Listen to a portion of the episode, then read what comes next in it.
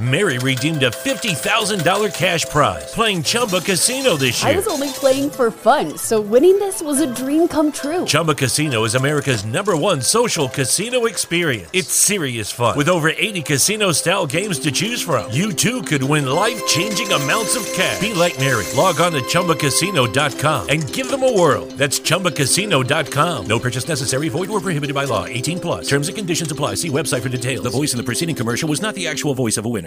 Mary redeemed a $50,000 cash prize playing Chumba Casino this year. I was only playing for fun, so winning this was a dream come true. Chumba Casino is America's number one social casino experience. It's serious fun. With over 80 casino style games to choose from, you too could win life changing amounts of cash. Be like Mary. Log on to chumbacasino.com and give them a whirl. That's chumbacasino.com. No purchase necessary, void, or prohibited by law. 18 plus. Terms and conditions apply. See website for details. The voice in the preceding commercial was not the actual voice of a winner.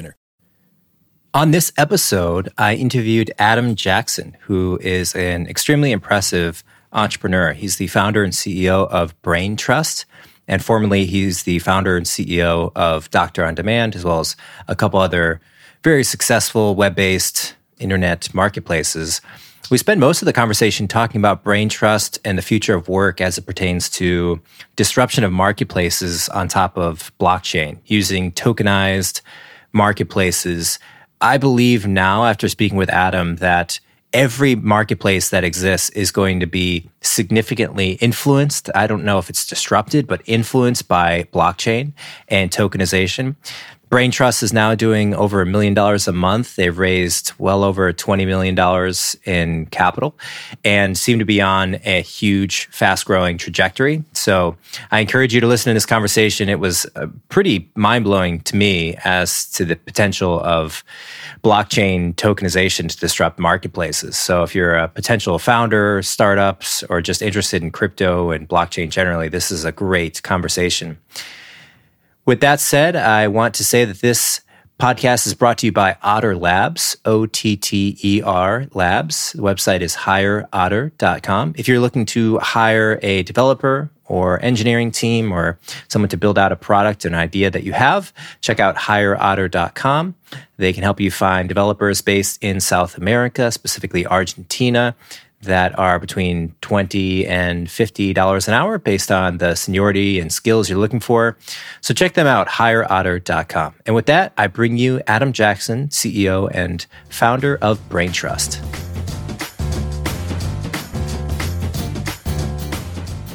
All right, Adam Jackson, I'm super excited to to have you on. You and I, I think we met a few years ago uh, through some mutual friend. I was looking on LinkedIn. We have 150 mutual friends, which is pretty high. But I think you and I have some overlaps with uh, having started companies in healthcare and now in crypto. Uh, can you just give a little background as to the highlights of the things you've been working on? Yeah, for sure. Um, well, great to see you, Mike. Thanks for having me on. Um, so, my quick background: I'm a software engineer by training. I studied computer science at Vanderbilt University. Moved out to San Francisco right out of school. That was quite a while ago. Been out here since uh, 2003. Uh, so I'm an old man out here. Um, but I'm sort of an engineer turned entrepreneur. Um, Braintrust, my current project, is my fourth venture backed company. All marketplaces, all in different categories. Uh, first one was an e commerce company acquired by Intuit. Second one was an automotive marketplace acquired by Advance Auto Parts. Uh, third one is called Doctor on Demand, which is a large video telemedicine company. Uh, and then now Braintrust, which I've been working on for about three years. Hmm. Yeah, I love it. Uh, a marketplace founder. How, how do you think about uh, the similarities between the different companies? I mean, when you jump into a project, say from a first spark of inspiration, what, what do you lay down? Do you think that has parallels across each project? Yeah, I mean, they're, they're all tech enabled marketplaces. So Braintrust is a, is a global talent marketplace that connects technical talent, product managers, designers, programmers with big companies that have insatiable demand for them, like Nestle, Porsche, Goldman Sachs. Um, but they, what they all have in common is like it, it's using software to bring demand and supply together. And you know, they're very hard businesses to start because you have two different customers you're trying to serve at the same time, supply and demand. Um, so you've got to get to product market fit for both of them, and then got to get them to transact. And so they're really tough businesses to build, but once once you build them, they're incredibly valuable and powerful. And um, the goal with this one is to get the network effects going so strongly early on with you know the talent, the supply side, majority being majority owners of the network. Um, so you keep those incentives aligned uh, between the people who make their living on the marketplace and the people who own and operate the marketplace. And so that's yeah, that's been my probably my common theme. Hmm. Do you get do you work with the same team across the businesses, or is it pretty pretty fresh team? Yeah, yeah, a lot of overlap. Um, you know, I've had amazing teams at all four companies, um, and, and, every chance I get, we'll we'll bring people along uh, to to keep going. Mm. So, what was the what was the spark? I imagine it was a frustration from Doctor on Demand or past business with Braintrust and realizing there's a a problem in the what would you call it? Not recruiting, but the connecting space of figuring out where you want to go and start working in a new company. Yeah, I'll, t- I'll tell you what sparked it is. So having built three marketplaces, web enabled marketplaces as a co-founder, and then invested in you know almost a hundred more, I, I got to see like there's one dirty little secret about web enabled marketplaces that people don't talk about, but it, it at scale can be very corrosive. Is this misalignment of incentives between the people who make their living on the marketplace and the folks who own and operate it. And, and the way that starts, if you rewind, like how do you get a web enabled marketplace to scale? Well, the typical playbook is you go raise hundreds of millions or billions of dollars in venture capital. You use that money to subsidize one or both sides of the marketplace to gain market share quickly. You get users, you're connecting supply and demand, and then if you're lucky, most most companies die well well into this phase. But if you're lucky enough to break orbit and um, and get liquidity in your marketplace, it's time to start paying those investors back. And rightfully so, right? They're risk on mm-hmm. investors. They deserve a return on their capital. But where does that return come from? Well, it's going to come from transaction fees on the marketplace. So some percentage of all those transactions needs to be extracted from the network and then returned to shareholders, right? That's the, the typical investor owned network. And so what happens when that third phase kicks in is incentives start to diverge between the people mm-hmm. who make their living on the network. So that might be like drivers for Uber, dashers on DoorDash, whatever, you know, restaurants on Yelp, and the folks who own the marketplace, which are typically venture capitalists. And so I thought, look, and, and, and when you you know when that happens when those incentives diverge it gets ugly right you're seeing this play out in the gig economy right now you saw it play out with uber where so many of the drivers who depend on them to make a living are at or below poverty line and so i thought you know when, when I when I got out of sort of day to day operations at Doctor on Demand, which by the way that that's not why I left there. That, that just turned into a giant enterprise healthcare company. We we need a real manager to take over. So that's why that's why I stepped out of day to day. I'm yeah. much more of a zero to one guy. But um, but I started thinking, you know, there's got to be a better way to grow these marketplaces in a way that keeps incentives aligned instead of having half your users hate the operator. And so this is where we came up with this kind of idea of a user owned economy. So it's the big idea here is we think user owned marketplaces will grow faster and become more valuable than investor owned marketplaces. And the way to do that is to give folks ownership and control over the network early and often in proportion to the contribution they're making. And so mm. that's what we're doing with Braintrust. It's a whole new ownership model. And it's, you know, interestingly, it's one that's uniquely enabled by a blockchain token. So, you know, I always use this example like, you know, what if Travis and team at Uber would have, could have given ownership and control of the Uber network to drivers early on and then to more riders and more drivers as they spread the word and recruited more people to the network, opened up new cities, maintained five star um, reputation. Like instead of, you know, having to hire tens of thousands of people. They could have had the network kind of grow itself, right?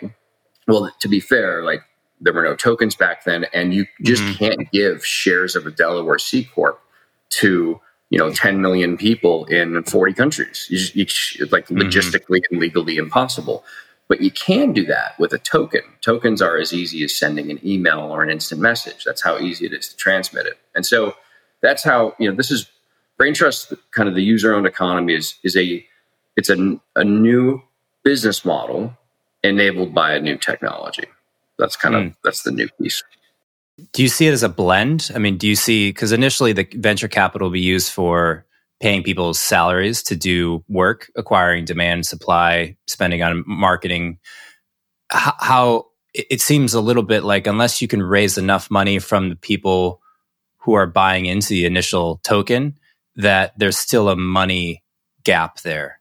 Like, uh, yeah. do, is that make sense? For sure, yeah. Right. So, so in, the the role of investors doesn't go away, right? Like you still like you still need startup capital. We've raised about twenty five million over two rounds, a seed round and a and a growth round, and that's all we'll raise. So twenty nine million. I mean, it's, it's, a lot of money, but like for building a web web enabled marketplace is actually nothing, right? That's a mm-hmm. minuscule amount of money, and so we've got the network to sustainable based on that small amount of initial capital. So there's still a place for investors, but the network. Uh, when we publicly launch Braintrust later this year, will be you know majority controlled by its users. Hmm. So tell me where things are today. So you you said you when you publicly launch later this year, uh, what is the team size or back end product, or how much have you guys tested things?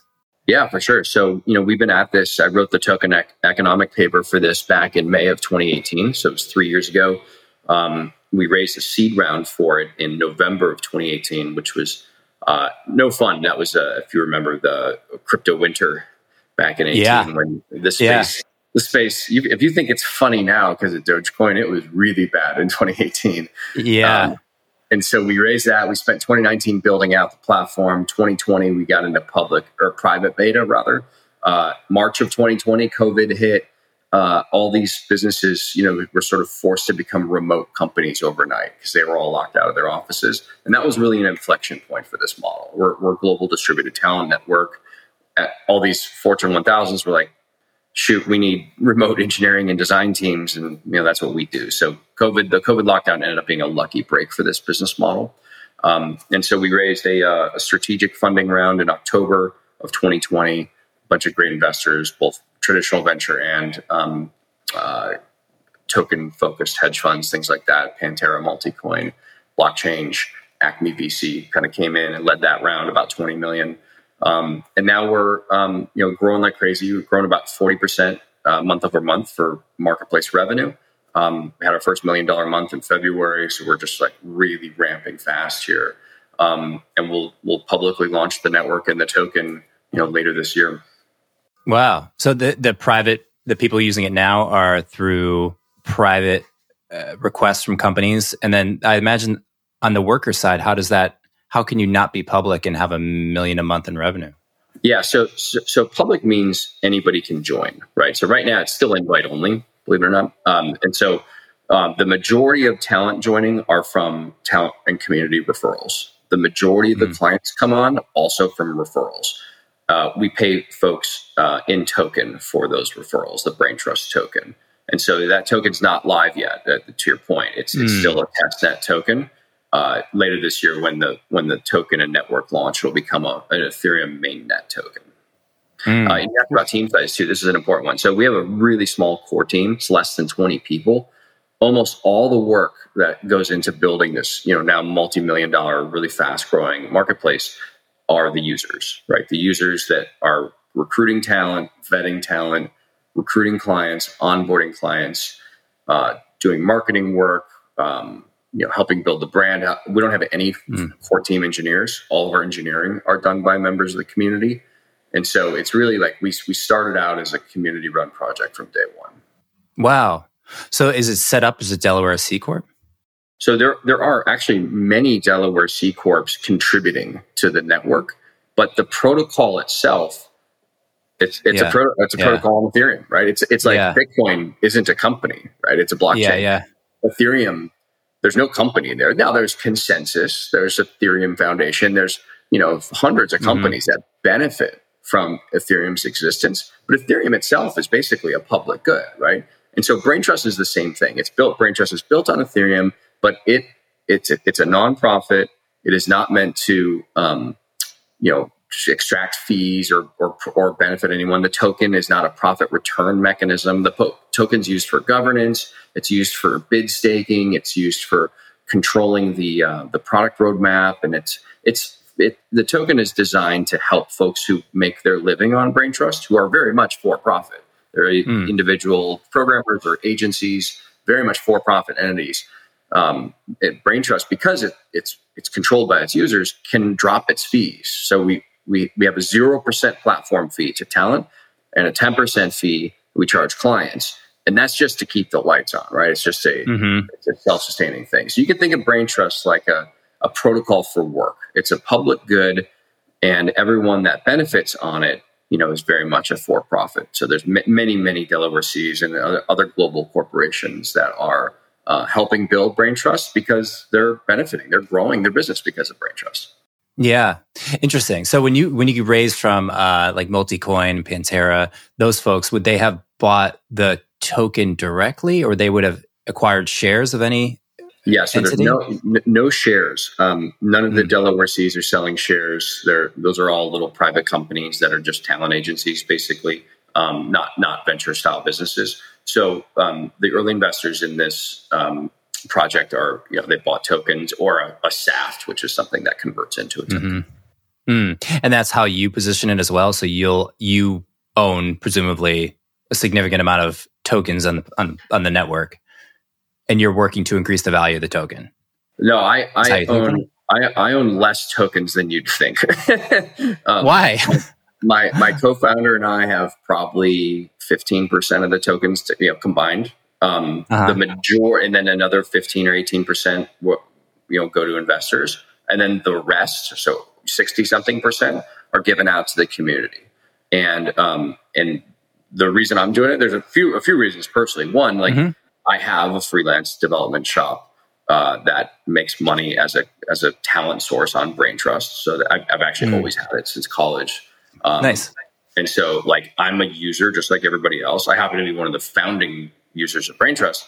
Um, but then, like, it's also a passion project for me, right? It's like I'm really like I, I really think that network, you know, marketplace operators or talent agencies that you know, take talent from developing parts of the world, mark them up 3x, and then overcharge clients like Nike or Deloitte yeah. or Goldman yeah. Sachs. Like they take all the value in that transaction, right? And I just yeah. think that's I think it's shitty. I think it's it's unfair to the talent. I think it's a ripoff for the client. And so I'm passionate about you know building this Braintrust as a protocol for work, right? Just like Ethereum is a protocol for smart contracts and Bitcoin is a protocol for store of value Braintrust is a protocol for work. We connect folks who are information workers who can do work from a computer with folks who need them, like big companies. Mm-hmm. Mm-hmm. And then you get out of the way, right? And you you yeah. and you take all that value that used to be extracted by the middleman, by the the big consulting firms or the Upworks of the world, and you give that value back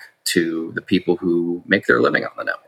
Yeah, I love it. The similarities are just uh, Super interesting. So yeah, I, I, also started in healthcare with a marketplace called HomeHero. We raised 23 million in venture, sold the company, and then I started a, a crypto uh, business called Redeem in 2018, where we allowed people to on ramp into crypto using uh, non fiat like gift cards or vouchers, airline, that sort of thing. And uh, and the whole time I have also a talent agency, like a staff augmentation company called Otter. And I always think about like we we basically focus on helping people helping re- remote companies hire developers specifically in Argentina and South America. So it's a, you know it's a very it's like a very targeted model, but this whole time I'm thinking how do, what is the what's the introduction of blockchain into the the whole placement or I think of it as a few different problems or a few different ways it could change. One is the the the actual connection. So, you know, meeting a person directly is, you know, it has to happen somehow, and usually involves a bit of work, either through referral or luck. Um, and so I see the value in in agencies that have a, a, big network and they can put out the network, screen people, and then there's the screening of the person themselves, determining who is a good fit for this role specifically. And the more nuanced and senior the job, the more screening generally goes along with that and yeah, and so I, I, think like there, it does make sense to have. How do how do you think about the screening portion of it uh, on the network? Is that done by screeners or validators? Yeah, I mean, as you know, like screening is really important, right? Because we're we're placing um, enterprise grade talent into enterprises mm. that need them, and so this isn't like hey, design me a logo and a WordPress site for 50 bucks, you know, the kind of stuff you'd see on Upwork or Fiverr. This is like, hey, we're building software for banks and car companies and insurance companies. And, you know, it's heavy stuff. So screening for quality is extremely important. Um, so the first like hundred or so people, you know, myself and the core team screened ourselves. And then, you know, the next thousand were like invited and screened by the community. And now you know the majority of talent coming in are screened by our community. And that's one of the ways you earn tokens on our network is by mm. helping screen talent. How does that logistically work? Like would i schedule a zoom call with someone and then give them a rating to yeah there's we, we, blend you, you, sort of blend um, asynchronous and synchronous screening all together. So you want folks that can like you know prove their skill competency uh, you know maybe asynchronously but then also like you know pr- prove they that they are who they are say they are when they're you know on a live video call. And so it's a combination of things. Mm-hmm. so that from a technical perspective would there be tests? Like uh yeah. i guess is it yeah so there's custom in-house like coding tests or marketing yeah, tests that you guys oh awesome. Awesome. Yeah. got it. That makes sense. What what what is the most challenging part of it if so far everything seems you're like calm and cool and you know this seems like a hugely fast growing business. What's yeah, what do well, you think about? Well, Mike, you you know, I mean, you've built businesses. It's all hard, right? Everything everything's yeah, yeah, hard. Yeah. Um, it's just like, is it is it, are you feel like do you feel like it's going to kill you that day or not? Sort of, you know, like, yeah, um, yeah. It's all hard. Um, I'll, I'll, tell you, like you know, we we when you build a marketplace, is you know, you know, you've got to you, you sort of you got to pick one side to build overbuild and then lure the other side in, supply or demand, right? So like Uber started with a bunch of black cars and then they would lease out some taxi time and then they would fill it, backfill with demand, right? So they started supply. Doctor on demand was the same thing. We started with more doctors and then layered in the patients. And then you sort of try to keep them tight, right? And so we started with more supply. We, we, we loaded up the network with hundreds of developers and product managers and designers. Um, and then spent, you know, most of 2020, like you know layering demand in and you know matching with supply and we always had a little more supply and then, and then demand and then covid inverted all of that for us and so um, we now have far more demand than we can keep up with we have enterprise companies like banks and insurance companies and car companies coming in and saying like we'll take all of it like we'll take everybody and um, and so we're we are you know paying more generous uh, bonuses now for referring qualified talent and helping vet them. You can earn, you know, quite a lot of tokens. We do. We also do cash offers. Um, use braintrust.com slash hire. It would be the landing page to go to. I have to plug if you're uh, talent yeah. looking, looking, to come in. Um, but like, yeah, it's, you know, um, it's amazing because most agencies and most talent marketplaces are usually demand constrained, right? I mean, you always hear, like, if you listen to Upwork or Fiverr's earning calls, it's always about attracting more clients and with the inverse condition here right now. So, uh, and I'm sure that'll flip back at some point. But um, yeah, really scrambling to bring on enough talent to, to fill these amazing, very well paying roles. Are most of them technical, like uh, software engineering, or would you say from enterprise? It seems like you're targeting enterprise specifically. Are they? Yeah, it's, I mean, it's yeah, a lot of engineers, um, a lot of uh, design, UX, product managers. Uh, it's all the above. Yeah, interesting, interesting.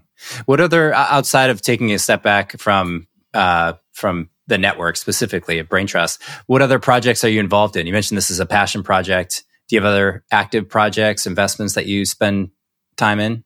Um, not really. This is like you know, this yeah. is really my day to day role. Um, I mean, I'm I'm an active, semi active investor in the space as well. I I helped uh, co-found a hedge fund called Cambrian Asset Management, which is a digital asset management company uh, my, my, myself and two friends started in um, 2017. Braintrust actually incubated out of the fund, um, and so I'm no longer a GP mm. there, but um, we'll help out there whenever I can. And then I, you know, I'm an angel uh, in, a, in many, many, many different projects, and um, so helping support the IDEO CoLab team right now on something they're doing called Syndicate, which is moving a lot of venture capital onto the blockchain. So also very, very passionate about that space. Where do you think that goes? I, have been thinking about that recently. Uh, how do you think blockchain affects venture capital? Yeah, so I, I think um, it, it, makes an already very competitive business, venture capital, even more competitive. And um, and that's a good thing for founders and for I think the, the general progress of society. It, it reduces sort of the gatekeeping that venture firms have traditionally um, served as for for capital uh, to, to early stage founders. Um, so I think you know these tokenized communities these user owned communities things like Braintrust and you see m- many many projects in, in the defi space um, they will they will raise funds and then have this sort of large treasury. I mean if you look at projects like filecoin or uniswap or compound they, they end up generating these large treasuries. And one of the novel ideas I see our friends at IDEO, so Ian Lee and, and others exploring are um, this this concept of allowing, you know, splitting up those treasuries and allowing the community to really directly control how a lot of those funds are deployed for for the betterment and the advance of the network, right? So so imagine like you know, imagine you're venture backed company, you raise $100 million, you know, just the, the old fashioned way and by selling stock. And then you let you, you you divide that up into like you know you take half of it into you know 10 5 million dollar buckets and then you have like 10 segments of your customer base decide how it gets used like what an like what an interesting way to think about product and network development right? It's like you know because community mostly is your are your customers at the end of the day right? And so that's certainly the case for Braintrust. And so um, it, IDEO and these guys are, are thinking about ways to have you know community who are the folks that directly care the most and benefit from the protocol decide how the how the protocol should advance you know even so far as by using their tokens to vote on um, how funds are distributed so Braintrust is moving in this mm. direction but I, I so i think that's an interesting way to deploy capital and and thus an, an interesting way to raise capital too right mm. so i think all of that sort of puts additional pressure on the venture industry who are supposed to add value, right? They're supposed to deliver capital and add value and join the board and all this stuff. And that old model of venture, I think, is just being, you know, chipped away yeah. through, through these new. Yeah. And it just doesn't, it doesn't, I mean, in my experience, we had great members on the board, but they're in no way, it's hard to segment out what's the value of a, a board member or an investor versus what's the value of the capital. I, I mean, my my gut guess on that would be 95, 98% of the money invested typically is, is the value of the capital. If you wanted to hire a person on to be a, a founder coach or an advisor, strategic advisor, you can just you can just pay a person to do that or give them equity. I, I don't I don't see any intrinsic need for the, the, capital to be wrapped in with the advisory services of the investor. It seems totally like agree. you could completely segment that and and there'd be no issue. So I mean, and, and, I've helped a couple of founders raise money and think through it, and it just doesn't. It's really tough for people to investors specifically to justify the value after the investment. Uh, so yeah, I, I, I think that makes a lot of sense. On the deployment, though, I want to dig into that for a second, just as a thought exercise. So imagine there's a couple companies that run as co-ops, like REI. I know yeah. is one, and they're it's still not there's still a person as a CEO that's going to make executive decisions, an executive team and a board. And then the profits are shared with the employees of the, the co-op members. But can you run a company as a democracy successfully? I mean, say you have two equally, just put on this, this example for a second, two equally sized companies, equal talent, equal funding. One is controlled by an executive team with a board and a CEO. The other, the important strategic decisions are made by voting. So everyone in the company gets one vote, they all vote, and then they decide which direction to go. I mean, is it obvious which company wins or what's your Well, in, in that example, it is obvious. Central centrally controlled wins. But right. I would propose a, a third option where you actually have in, instead of a centrally controlled person or entity kind of reaping all the profits and extracting all the value and then you know taking their cut salaries bonuses and then distributing the rest to shareholders.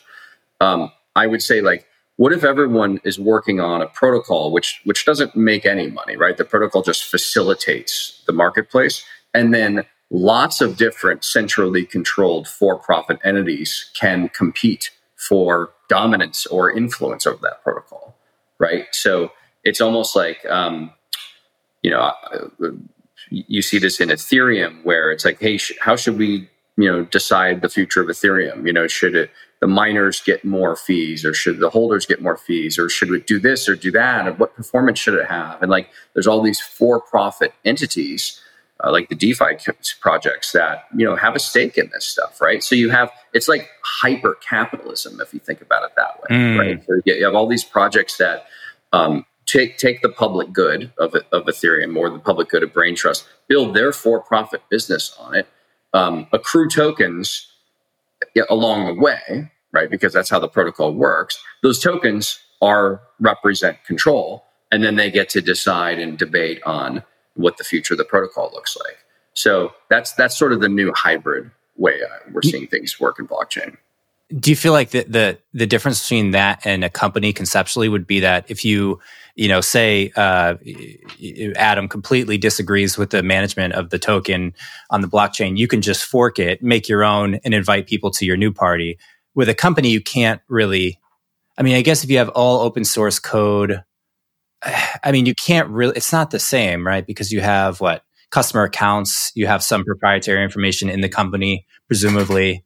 Um, do, do you see those as close parallels, or is it like quite a bit different with the idea that a company can't just be reproduced and forked the way a blockchain can? Yeah, and, and look, blockchains can't always be easily forked either, right? I mean, you can fork software, but you can't fork people, right? So, so community matters. Yeah. yeah. You know, liquidity, like wh- where people go and what they do. Like that's a good line, by the way. You should uh, you can fork code. You should tweet people. that one out. You can fork. I like that. That's a good one. Um, yeah, I mean, it's true though, right? So it's like with, with Braintrust, you know, like we're gonna when we launch, we'll open source the software, so anyone can create a copy of Braintrust and do whatever they want with it. They're not going to bring Nike, Porsche, Goldman with them, right? Like those people already have relationships with mm. the talent they've found on the on the current Braintrust marketplace.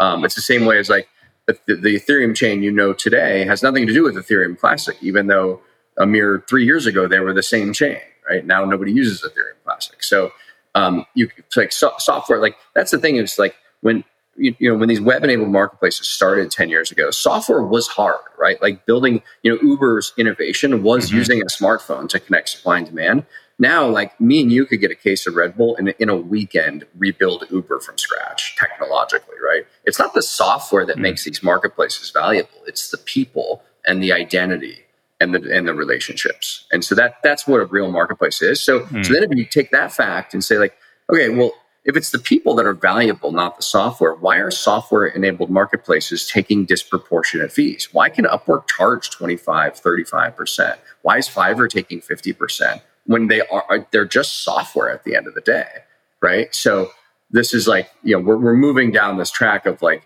just making just connecting supply and demand doesn't deserve a 50% fee. Mm. So do you look at every marketplace out there, every every web enabled software marketplace and say if there's investors that own the company and there's transaction fees, then play it out long enough and blockchain is going to come in and offer a better alternative for the people who use the product? 100% dude. That's a, that's exactly the, the yeah. conclusion to come to. Like um dry like I think about Braintrust is not doing this, God. but like you know, dry, like think about last mile marketplaces, people who deliver other people or food giant industry, right? DoorDash, Postmates, Uber Eats, Lyft, blah, blah, blah. Like those are highly extractionary companies taking transaction fees, usually from the restaurants and or drivers, um, and not usually not providing value commensurate with the fee extraction, right? There's some value being provided, obviously, mm-hmm. but it's not commensurate with the extraction. So someday someone will come along and say, look, we're going to be a driver owned network, right? And like forget mm. the corporate middleman we're going to build a tokenized network and the, you know the way you get more tokens is you invite more drivers and maintain a good reputation and and these networks will tokenize and it, it won't be the publicly traded companies that do it to themselves right? This is like this is disruption through absolute starting over right? And so um, yeah i think this Braintrust model i'm i'm convinced will be a blueprint for how other web enabled marketplaces will get reimagined uh, to be user owned God, my, my mind is exploding. I mean, when you when you really process that, the number of marketplaces that exist and the amount of capital that's gone into them and the amount of just total market share they own is insane. I mean, it's it's it's it's been I, I think it's gotta have been the number one most interesting venture perspective, venture call it segment or focus. Um, yeah, how, how, does this? How does that not happen? I, all right, let me ask you this question: What do you think about the distribution of wealth? Does this in, increase, uh, decrease, or unknown for wealth inequality between people who are providing services on the marketplace versus investing in them? I mean, obviously, we feel pretty consolidated because capital is owned by venture capital, so it would seem like this moves the other way, where people on the network own a bigger percentage of the network itself, and then there's less 100%. consolidation. Absolutely. I mean, this is like you're just hitting these points. Like it's, it's like reading our investor deck almost, except we didn't put in the, the societal fairness piece because VCs usually don't care about that. But um, like if you think about what we what we have today is um, the wealth inequality problem was only. I always say the gig economy's real innovation was figuring out how to fuck over labor in ways that prior generations never do.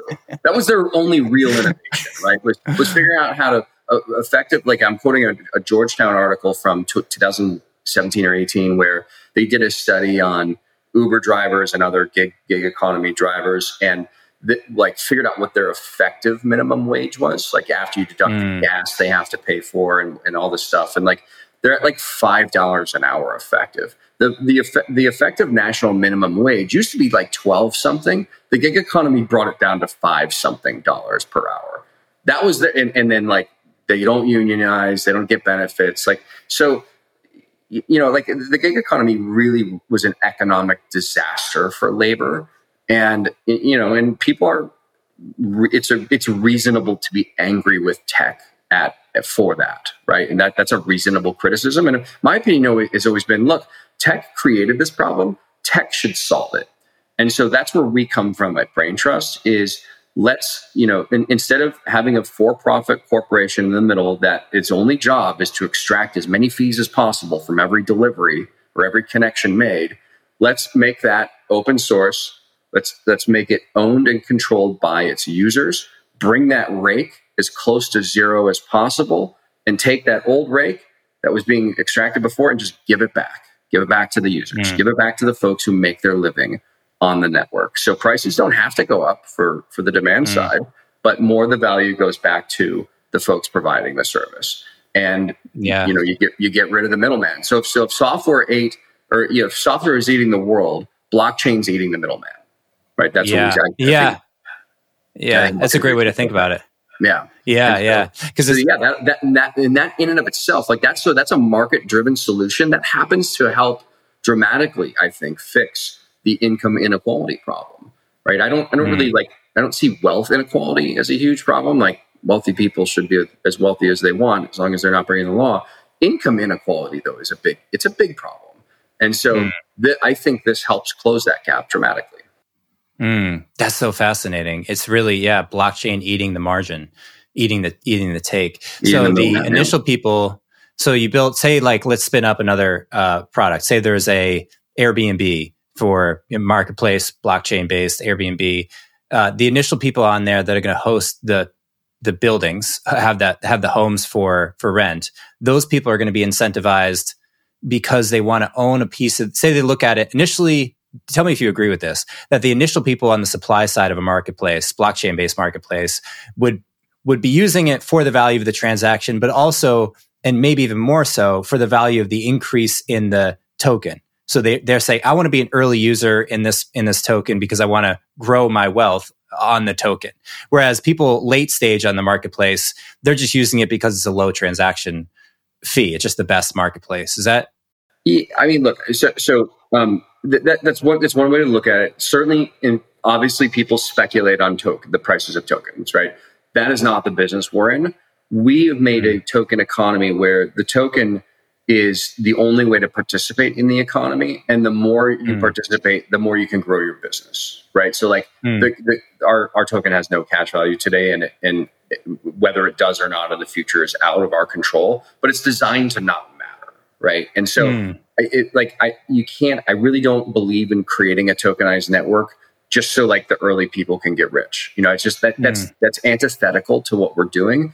What we want to do is create a tokenized network where the the econ- the flywheel of the marketplace spins because people are earning tokens which represent control governance, right? And so the early, in your example, the early people who are supplying real estate on the, the tokenized Airbnb, they want they, they want to accrue tokens because those tokens will represent how the network grows, what the rules are, um, instead of just you know Chesky and crew deciding what the mm. rules are, right? I have, like, I, and I happen to think Chesky does a good job. I don't like to pick yeah. on Airbnb because they're, they're they're one of the few marketplaces, web-enabled marketplaces, that I think actually provides as much value as they extract, right? Like, I, I don't think those guys ever get disrupted. I think Uber gets disrupted all day long. You know, the food companies, those guys are dead meat once this tokenized thing really gets foothold.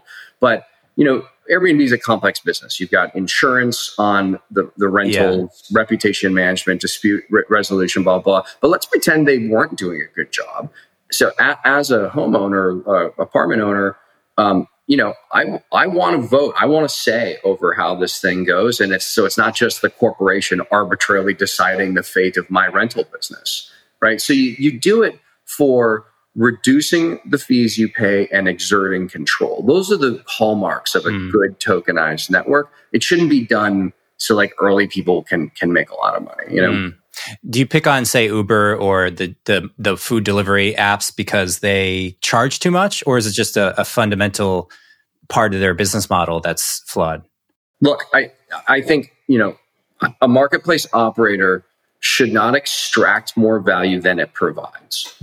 And if it does, it's leaving itself vulnerable for disruption.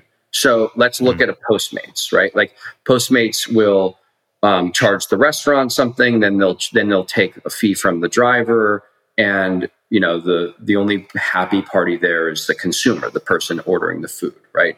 And so if like it, the restaurants will like beg their customers to not order through Postmates because they're mm. losing money on a unit economic basis.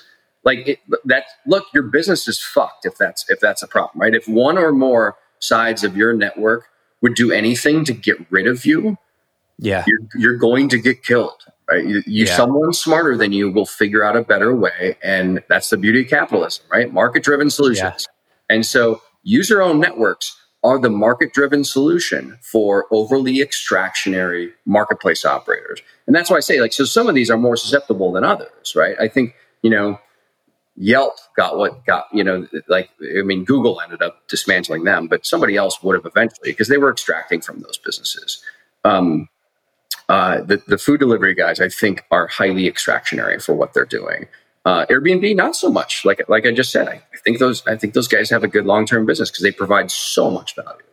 Mm, yeah, it's almost like the more complex and like there's some value in having a consolidated effort on local regulations or lobbying and taxation maybe yeah yeah it's almost this the more straightforward transactional businesses in your case fiverr upwork which is going to be interesting to see how that plays out because I'm sure once people learn about and start using Braintrust, there's there's almost a point of no return where they can't. It's like the elephant can dance. Are you familiar with that idea? The uh, the incumbents in the space just what do you do? You what do you do if you're Fiverr? Uh, say, or if you're you're running Upwork, you're the CEO of Upwork. Five years from now, Braintrust is growing. You see the writing on the wall. You listen to this podcast.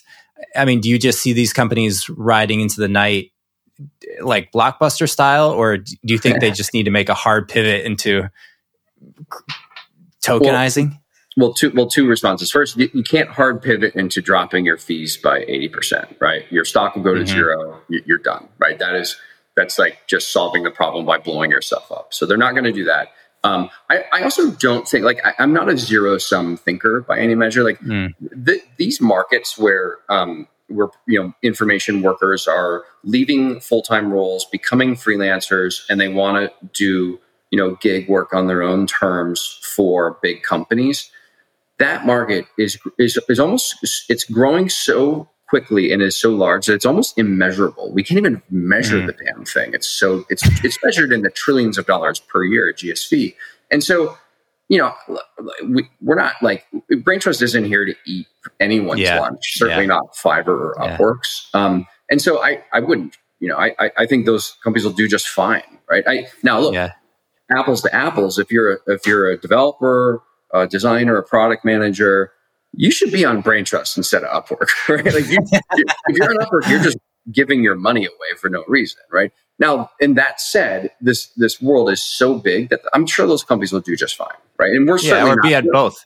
Yeah, yeah, it's all the above, right? And we're not here to eat their lunch. Like we're we're creating new markets by so when you drop when you drop fees, you enable new larger transactions to touch marketplaces that couldn't touch mm. them before, right? So like Porsche would have never taken their hundred thousand dollar a month job to Upwork and given Upwork thirty five percent of that as a yeah. as a fee, right? That's stupid, right? They would have just hired Edelman and yeah. paid even more for it.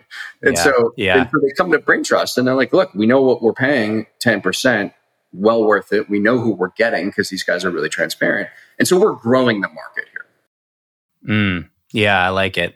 Although I'd push you to be more. Uh, you know, we're gonna we're going to take over the world. Uh, no, your points are very valid. That makes a lot of sense. It is a, an unfathomably large market, especially well, when you can, you can take over the world the, without, without hurting competitors. Yeah, know? that's true. Yeah, you lift them up. Rising tide. yeah. It's yeah, it is it is mind blowing when I think about the number of people who are just coming online in parts of the world like India and Southeast Asia. I forget what the number is, something like millions of I want to say millions in the people a day and new knowledge yeah as, as, as, it's almost like as a collective human mind hive where you know starlink is providing internet to everyone. We're all connecting and um, yeah it is it's it's kind of mind-blowing to think about the implications of all of it even in the next few years yeah, look, I think this old model of like, you know, when you and I got out of school, like you go work for a consulting firm or you try to get a software gig and like, you know, you, you go work for a corporation and the corporation sort of warehouses talent. Um, that's the old way, right? It's just, it's like that's going away. People, corporations are unbundling um, talent, you know, freelance talent across all industries. We're just in tech right now. Think about when this happens to legal and accounting and compliance people, all these other knowledge workers, right? It'll all unbundle and you know they'll use networks like Braintrust to you know to find gigs on their own terms. And it's better for talent and it's better for companies right? Companies don't want giant payrolls. They want to be able to spin up yeah. spin down flexibly. So it's a real win-win. Yeah. Yeah yeah. Yeah one of the challenge i interviewed a guy uh, who's the ceo of Deel and they they're trying to make it so you can hire anyone in the in the world uh, just as easy as you hire someone, say in the U.S. if you're U.S. based. But it's surprisingly difficult. I, I was talking to a friend of mine who has a it's like a 200 person company, and he's he's like, we can't. My CFO won't let me hire people in South America because the cost to onboard them and the, the legal risk and everything else is just too high. And it felt like, oh man, that's a frustrating problem to not have interoperability across different country uh, employment rules. Um, yeah, so I mean, maybe something to, if you haven't thought about that, I don't know how you layer that on the. That. We, we we we built a lot of that stuff. We, are not perfect, and we're not we don't support every country we'd like to, but we we we that's a, a big part of using Braintrust as a client is we we abstract away all that stuff and we take care of it for you. Uh, so facilitates all the payments, yeah, in the network. Cool, man. Are there other parallel marketplaces you use to either write the paper on it or just learn about the economic or the you know we structure we learn so i mean i'm a, I'm a crypto guy at, at heart and so we learn from defi. We, we watch how these protocols learn like you know robert leshner is the founder of compound protocols good friend and one of our early investors in Braintrust. And, you know, he's, yeah, that project's a, yeah. a, year or two ahead of, of where we are. So I got to learn a lot about, you know, um, you know, how to steer this thing. And, and DeFi is just sort of, it's what we're doing. It's just in a, you know, adjacent category where they're connecting buyers and sellers around um, loaning money and crypto and money markets. And we're doing it around you know talent and, and clients but it's you're just they're both marketplaces at the end of the day and decentralized so we learn a lot from mm. them we actually forked our governance system our token voting system from compound oh interesting interesting that's very helpful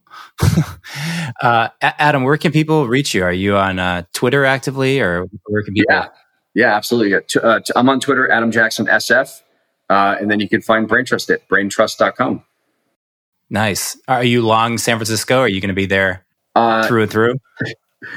You know, it's funny. Like, I, a lot of people I know are like they love to shit on San Francisco, but they're not leaving. yeah. So, oh, that's the worst. so we have this incentive to shit on them, so we get rid of the the idiots who run the city. You know, the supervisors mm-hmm. and the DA and these terrible people that need to go, um, so the city can come back and be better. Um, and so I'm I'm. Uh, but I am long San Francisco. I, I, think the Bay Area is great. I still live here. Um, but I'm long many other parts of the world too. You know, like we have so many amazing talent in Eastern Europe and Southeast Asia and South America, and you know, it can't just be all about the Bay Area, right? It's like this, yeah. like we we need to eat like talent. Global talent is equally distributed. Opportunity is not. Braintrust exists to sort of close that gap. Yeah, no, it makes sense. It's it's uh yeah, awesome to see. I lived a couple years in San Francisco and I agree with you that that there needs to be some significant change to the governance of that place. But uh, yeah, I really enjoyed the conversation, man, and congrats on all the progress. Um, uh, any any special way to get in? Is there an invite link we can share with people, or maybe we'll put that in the show notes if you yeah, have go, one? Or go to usebraintrust.com slash hire, and mm-hmm. that is the best place to start the journey. Um, and um, yeah, we'll be publicly launching this thing later this year. Awesome. All right, my man. Mike, great to see you. Thanks so much for having me. Take care. Thank you for listening to Around the Coin. If you enjoyed the show today, consider giving us a quick review wherever you listen to podcasts. Tweet about it or text it to a friend. We really appreciate all the support and growing that we can. If you have any guests you'd like us to bring on or feedback for us, don't hesitate to reach out. We would love to hear from you.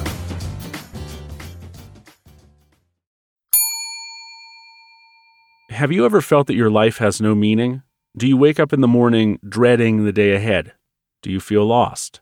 I'm Tanner Campbell, host of the podcast Practical Stoicism. Every Saturday morning, I explore the ancient texts of Stoicism and derive from them practical takeaways that anyone can implement to live a more contented and fulfilling life. Search your podcast listening app of choice for Practical Stoicism and join me each week to explore Stoicism practically and discover how it can help you live better.